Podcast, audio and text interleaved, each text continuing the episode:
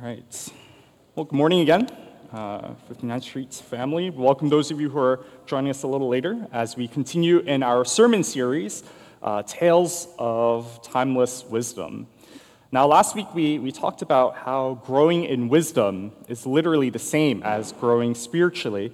And today I, I want to continue in the book of Proverbs, but what I want to take a look at today is actually the nature of wisdom. What exactly is wisdom, and why should we have it in our lives? How did wisdom all begin? And now these, I know these are very like kind of abstract, very philosophical questions, of course, um, but to help us kind of understand wisdom, I want to turn our direction to something completely unrelated to wisdom. I want to talk a little bit about Apple, one of the greatest tech companies ever created. And like all rags to riches stories, Apple, it all started out in a garage with three visionaries uh, where they begin to give birth to an idea. So it was Steve Jobs, uh, Steve Wozniak, and Ronald Wayne. Um, they all shared this common vision. They dreamed of creating technology that was not only functional, but something that was more importantly transformative, something that was intuitive, and most importantly, something that was user centered. It was built and tailored just for the user. And for those of you who are, who are older, but you still use Apple products, um, you understand that although these devices are intrinsically very complex, there's a very intuitive design that makes them very functional, unlike other phones out there. And so these ideas of transformation, intuitive design, and user centered experiences, this is what gave birth to Apple. And due to this innovation, Apple began to climb in the 70s and the 80s. It was one of the most sophisticated um, technology out there. It used cutting edge technology of that time, but it also provided the users with a very elegant experience because, again, the whole thing was tailored to the user, much like a tailored suit or a tailored dress. But unfortunately, things started to go downhill. In 1985, Steve Jobs, he was ousted out of his own company, and Apple began to kind of drift away from its core values. Whereas the company once led the technology world in innovation, the new Apple, without Steve Jobs, without this new innovation, it's prized profits instead. And so their products began to multiply, some of their own products competed against each other, and the original voice, the original vision of Apple was completely gone. And it quickly looked like every other tech company in that era. And because of that deviation of their original philosophy, the consequence was pretty stark. Sales plummeted. Apple was no longer a major contender in the market. Innovation literally died out, while bankruptcy was just around the corner. And it was in this dark period of Apple's history that they realized that they had lost their original core values. And if they want to get back on track, actually, they understood that the, the only way to get back on track was to bring back Steve Jobs. And Steve's return, it wasn't just a change in leadership, but it was also a resurgence. It was the resurgence of a philosophy that Apple lost. And so, with laser focus, right, Jobs, he began to, to return Apple back to its roots. He started something called the Think Different campaign, if you all remember that. And this campaign was based on Apple's original core value of being innovators. Apple's core DNA is all about challenging the status quo, innovating, and placing the users as the center of every single product they create. And as a result, they gave birth first to the iPod while they were reworking their computer system. But as they dared to think different, as they dared to come back to their core values and innovate, they made something that would change the world forever. They created the very first touch screen phone, the iPhone. So no longer do we have to press buttons, but we could literally interact with technology with our very own fingertips. And so from the iPhone, we now have the iPad and the Apple Watch as well. And all of these wonderful things are created as a result of Apple returning back to the principles that started it all. They dared to dream big, they dared to innovate, but they also put in the effort to make it a reality. And despite how complex these machines are, they're really very elegant. They're still very simple. Um, they're so simple, in fact, maybe some of you guys might have experience with this. You, you, you see even toddlers who have yet to learn how to speak, interacting and navigating through these devices. That's how simple, and intuitive these, these machines are. So, as we turn our attention back to wisdom, we actually see something very similar. Since the beginning of the universe, wisdom has always existed. Wisdom is what God used to create the world in all of its complexities. However, when the world turns away from wisdom, much like how Apple turned away from Steve Jobs, this is where disasters occur. But if we apply ourselves, if we return back to wisdom, then not only will it make our lives whole, but it will actually completely transform us. And so I want to take a look today at, at the passage from Proverbs chapter 8, uh, verses 22 to 36. And I encourage you, let's see if we can kind of pick up some of these themes um, as I read through it. So hear the word of the Lord today from Proverbs 8, 22 to 36. And it reads, The Lord brought me forth, uh, sorry, the Lord brought me forth as the first of his works, before his deeds of old. I was formed long ages ago, at the very beginning, when the world came to be.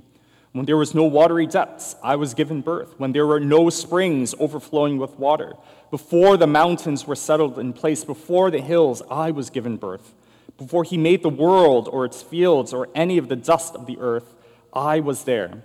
When he set the heavens in place, when he marked out the horizon on the face of the deep, when he established the clouds above and fixed securely the fountains of the deep when he gave the sea its boundaries so the waters would not overstep his command, and when he marked out the foundations of the earth. Then I was constantly at his side. I was filled with delight day after day, rejoicing always in his presence, rejoicing in his whole world, delighting in mankind. Now then, my children, listen to me. Blessed are those who keep my ways. Listen to my instruction and be wise. Do not disregard it. Blessed are those who listen to me, watching daily at my doors, waiting at my doorway. For those who find me find life and receive favor from the Lord. But those who fail to find me harm themselves, and all who hate me love death. Powerful passage, one of my favorite passages from, from Proverbs. Now, as, as a child, one of my, you know, since we're talking about space, one, one of my very first fascinations in this world uh, was with space. Um, I loved everything space related. I still love everything space related. I remember as a kid, I would, I had this little like pamphlet that I would just read over and over again and just had all these random facts about planets, how many moons they had, and so on and so forth. Um, I was literally the only kid in my elementary school who would go to the school library and rent out books on space. And I would, I, since it was too complex for me to read, I would, I would, give it to my dad, and he would read it for me. Uh, my family, when they, you know, whenever we celebrated, you know, Chinese New Year or have family dinners, they would always ask me like, "Oh, Brandon, what do you want to be when you grow up?" And without hesitation, you know, I told them, "I'm going to be an astronaut." So my fascination with, with everything space related has still stuck with me to this day. Uh, but it wasn't until high school, it wasn't until high school and college that I really began to appreciate this universe, this world that we are in. I think I was one of the few students who, who actually enjoyed physics because it felt like I was studying or reading the blueprints of our universe, right? From various laws to constants that never change, like the speed of light that never changes. I began to uncover all the intricate details that made this universe possible. I often repeat this fact in, in our youth group because it's true. Uh, but did you know, if you change any one, I know these numbers are a little bit small there, but if you change any one of those mathematical constants, just change one of the decimal places by one number, right? 0.000001. If you changed it, add it up, bring it down, if you change any one of those single numbers, the universe would no longer exist. And it's crazy, right? Before the Big Bang, all of these mathematical, mathematical numbers, all of these laws had to be so precise. Otherwise, the universe would not have been created. If the gravitational constant was one number higher, then of course, the universe cannot expand and nothing is created. And I think it's absolutely astounding how fine tuned this universe is. It is so fine tuned that certainly, I believe at least, this, this universe could not happen by chance alone. Surely there must be an intelligent creator. And here we actually see that message. In verses 22 to 23, we learn that before the creation of the universe, God used his wisdom as the tool to create it. That with his wisdom, he was able to create order, structure, and the very existence of our reality. And if you take a moment to think about what I'm saying here, it's actually quite profound. Because what I'm saying here is this that wisdom is the foundation of all things created. Wisdom is the foundation of all things created. God's wisdom is the foundation of the stars above and the earth that we live in. God's wisdom is also the foundation of all things living, whether it's birds, trees, fish, but also our lives. We, as the image of God, are created with wisdom as our foundation. What this means for us practically is two things. First, if God's wisdom is the foundation, the, the quote unquote DNA of all things created in the heavens or in the earth, then true wisdom can only be found in God alone.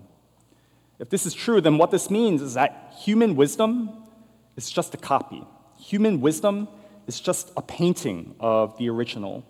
Sometimes we're able to arrive at the truth, but more often than not, human wisdom ends up distorting God's original wisdom like a bad drawing. And that's why, unfortunately, there is sin in our lives and sin in this world. We have distorted God's wisdom, we have distorted God's truth. And so, what then are we supposed to do?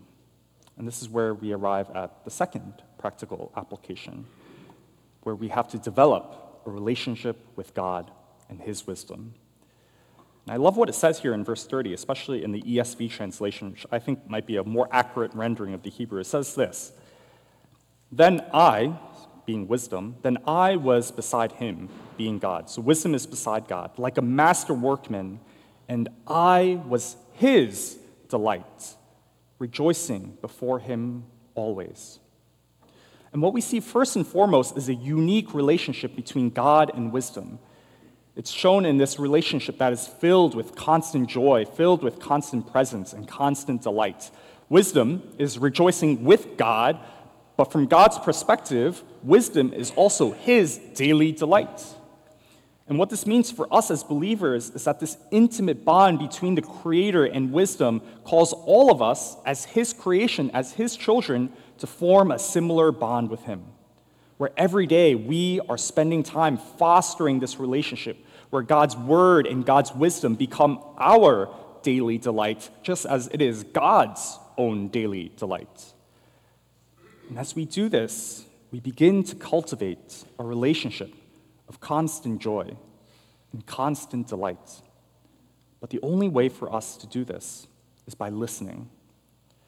After verses 30 to 31, where wisdom speaks about its joyful relationship with God, wisdom then calls out and says this. He says this Now then, therefore, my children, listen to me.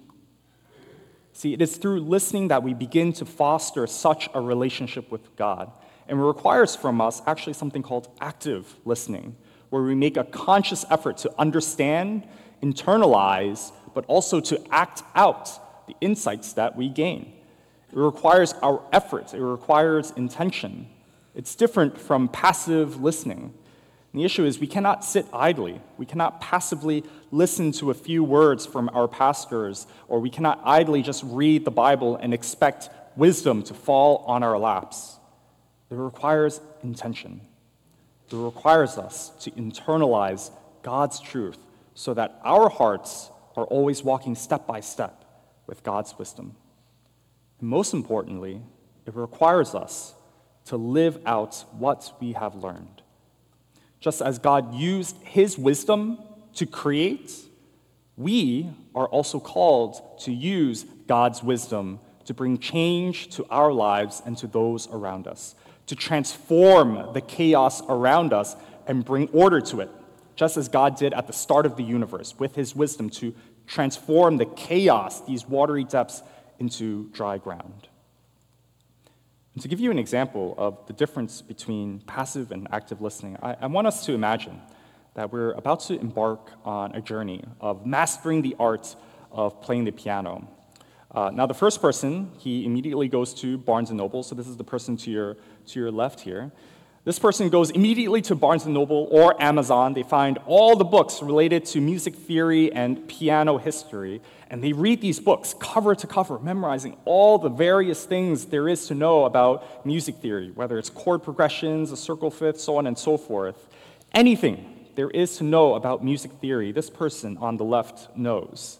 However, they have never actually played a single note on the piano in their entire life. Now, the second person, on the other hand, he finds, instead of all these books, he finds the most skilled piano instructor they can find. Every day, they follow this specific practice routine given to them by their piano teacher. And as they practice, of course, they make countless numbers of mistakes, but they start to get better and better. And every week, as, as he meets up with his instructor, the instructor gives him feedback on what to change or how to improve. And during lesson time, the student watches intently with careful attention at the teacher's hands and says, like, oh, so that's how I'm supposed to position my fingers. Oh, that's how I'm supposed to move my wrists. And when this person goes home, he begins to mimic what he sees his piano teacher do until this student gains complete mastery over their 10 fingers and the 88 keys on the keyboard. Now, the difference between these two approaches is very clear. The first person knows about music, they know about the piano, while the second person genuinely knows music and knows how to play the piano. You see, simply coming and listening to me does not make you wise. Simply reading the Bible does not make you a changed person. It's only when we internalize God and His Word and actively live those words out, can wisdom truly manifest itself in our lives. It's only when we look in Scripture and see how God acts and copy Him in order to be more like Him that we truly begin to know what wisdom actually is. Because this knowledge that we gain when we live out God's Word, it's not head knowledge, but it's a knowledge gained through practice a knowledge gained through life experience. How does God show us in His Word what it means to be faithful? How does God show us in His Word what it means to be forgiving? How does God show us in His Word what it means to walk according to His will? When we ask ourselves these questions and receive the answer from Scripture, we are called to apply it into our lives. And when we do that, then and only then will we truly know wisdom. And so, as we begin to truly listen and apply God's words and wisdom in our lives, this is where something crazy begins to happen. We actually begin to experience true changes in our lives. But this change in our lives, it's not just in regards to our circumstances, but actually points to a deeper life change. We turn our attention to, to, the, to the last few verses here, we see wisdom telling us a little bit about this deeper life change, right? In verses 33 to 36, wisdom tells us this Listen to my instruction and be wise. Do not disregard it. Blessed are those who listen to me, watching daily at my doors, waiting at my doorway. And here's the key parts For those who find me find life. They receive favor from the Lord. But those who fail to find me harm themselves. All who hate me love death. This passage doesn't mince words, right? It's very clear. Wisdom is life, and to reject wisdom is to embrace destruction. I think on the, on the surface level, most people would agree with this statement that if we make wise decisions in life, it would, it would not lead us to ruin. But there's a far deeper meaning to this passage. For those of you who are more biblically or theologically astute, uh, maybe you might have made this connection instantly. Do you remember in the, in the beginning of our passage, right, it speaks about how wisdom was there before the world and how God used wisdom to create the entirety of the universe or how God delighted in this wisdom. Let me read a couple of passages for us from Scripture, and hopefully these puzzle pieces will begin to link together. These are all from the New Testament. Listen to this. In the beginning was the Word, and the Word was with God, and the Word was God. He was with God in the beginning. Through him, all things were made. Without him, nothing was made that has been made. That's John chapter 1. Here's another one. The Son is the image of the invisible God, the firstborn over all creation. For in him all things were created, things in heaven and on earth, visible and invisible, whether thrones or powers or rulers or authorities, all things have been created through him and for him. He is before all things, and in him all things hold together. Colossians chapter 1. One last one. But in these last days, he has spoken to us by his Son, whom he appointed heir of all things, and through him also he made the universe. The Son is the radiance of the God's glory and the exact representation of his being, sustaining all things by his powerful words. It's also Hebrews chapter 1. This wisdom that we have been talking about this entire time is our Lord Jesus Christ. To find Christ and to surrender to Christ is the crown jewel of wisdom. There is nothing in this life that is wiser than a complete surrender to Christ. To give our free will back to God and to truly allow God to finally direct our lives. To find in God the freedom from sin and the freedom from foolishness. See, if Christ truly is this wisdom that we've been talking about this whole time, then the true depth of this verse can be actually be found on this banner to our left. Christ as the ultimate source of wisdom is the only way, the highest truth, and the only source of life. No one can come to the Father except through Christ. And so, brothers and sisters, if you want to truly live a wise life, wise in the eyes of God and not in the eyes of humanity, then look to Christ and model your life after His. How does Jesus' life teach us what it means to love? How does Jesus' life teach us what it means to put, literally, put God first? How does Jesus' life teach us what it means to be selfless, to serve, and to sacrifice ourselves? Brothers and sisters, if Christ is the way, then let us single mindedly stay on this path. If Christ is the truth, as it says, then let us submit to it with all of our hearts and if Christ is the only way to find true life, then let us cling onto him with every single fiber of our being. For as our passage in Proverbs tells us, those who fail to find me harm themselves, and all who hate me love death. So, as we're about to enter into a time of prayer, I, I want to encourage us to completely submit our lives to God. Unfortunately, there is no other way, or actually, fortunately, there is no other way. The thing is, you have tried many ways, I have tried many ways, and all of that led to more brokenness. We were more broken than we first started. And so let us pray to give our lives completely to Christ, knowing that not only is that the wisest decision we can make, but by submitting to Christ, we begin to allow that wisdom to saturate every fiber, every cell of our being. But let us also, more importantly, pray that we don't just let this wisdom saturate us. We don't just leave it inside, but as we let this wisdom you know, fill our entire being, we begin to live this life of wisdom out. To use God's wisdom to create and recreate the world around us and the relationships that we are in. To use God's wisdom, that is Christ, to break the cycle of suffering and to bring life wherever we are. And if Christ is wisdom, then this message of wisdom is something that we ought to share with all. And so, why don't we pray for that today? So, brothers and sisters, join me, please, for a time of prayer. Heavenly Father, Lord, um, we just want to thank you that you have not left us alone in our own faulty understanding of this world. We thank you that you love us and that you have taught us through your Son what is wise and what is unwise. Father, you have given us the freedom for us to do whatever we want. But what is truly wise for us is to give that freedom back to you and to completely submit ourselves to Christ, to allow Christ to literally live in us, to direct us, and to act through us. Let us, Lord, simply be a vessel for you.